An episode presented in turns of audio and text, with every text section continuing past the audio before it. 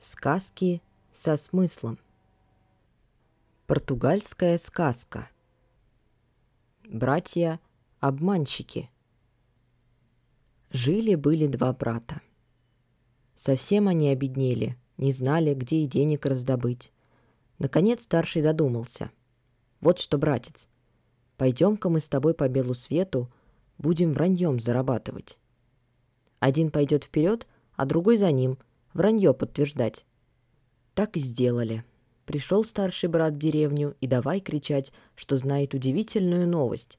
А кто хочет ее узнать, пускай денежки выкладывает.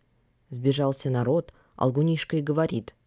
В такой-то деревне родился семирукий ребенок. Люди рты поразевали, накидали парню денег за новость, и поспешил он прочь. Нашлись тут недоверчивые. Надумали было пойти проверить, Правду ли говорит незнакомец? А младший брат тут как тут. Он, мол, как раз оттуда и идет. Спрашивают его, не видал ли он в деревне семирукого младенца. Парень не отвечает.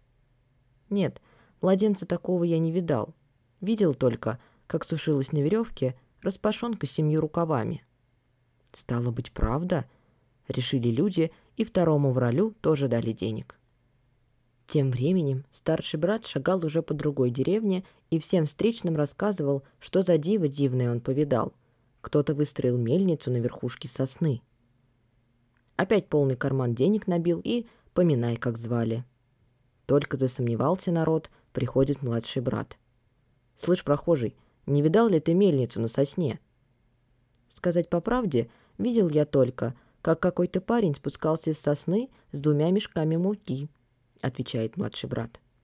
Значит, правда, обрадовались простофили и щедро наградили мошенника. И пошел младший брат дальше, старшего догонять и новые небылицы сочинять. После прочтения этой небольшой сказки мы с вами поняли вот что. Не нужно доверять всему, что говорят люди, особенно незнакомцы. Необходимо быть бдительными и тщательно проверять информацию, которую мы получаем. Спасибо за прослушивание и услышимся в следующем выпуске.